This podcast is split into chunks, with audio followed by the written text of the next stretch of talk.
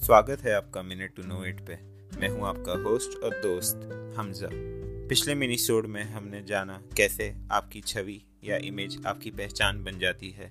आज के मिनीसोड में हम बात करेंगे हमारी इमेज या उस छवि के इन्फ्लुएंसिंग फैक्टर्स के बारे में। इसकी एक टोटल पाँच फैक्टर्स है, जिसे हम कहते हैं A B C D E factors A appearance यानी कि हम कैसे दिखते हैं। इसका नज़रिया बनता है हमारे कपड़े पहनने के तरीके से। हम अपने आप को कैसे ग्रूम करते हैं और हमारा बॉडी लैंग्वेज कैसा है।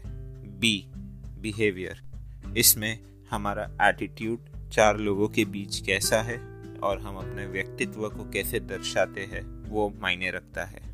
सी कम्युनिकेशन इसमें हम अपनी बात कितना क्लियरली और कंसाइज तरीके से कर सकते हैं। और लोगों के सामने पेश कर सकते हैं, वो देखा जाता है। डी डिजिटल प्रेजेंस यानी कि सोशल मीडिया प्लेटफॉर्म्स जैसे कि फेसबुक इंस्टाग्राम इन सब जगहों पे हम अपनी छवि कैसे दर्शाते हैं। ई एटिकेट्स यानी कि कार्य करने का तरीका। अगले मिनीसोड में हम बात करेंगे इमेज मैनेजमेंट के बारे में। जानने के लिए सुनते रहे मिनट टू नो इट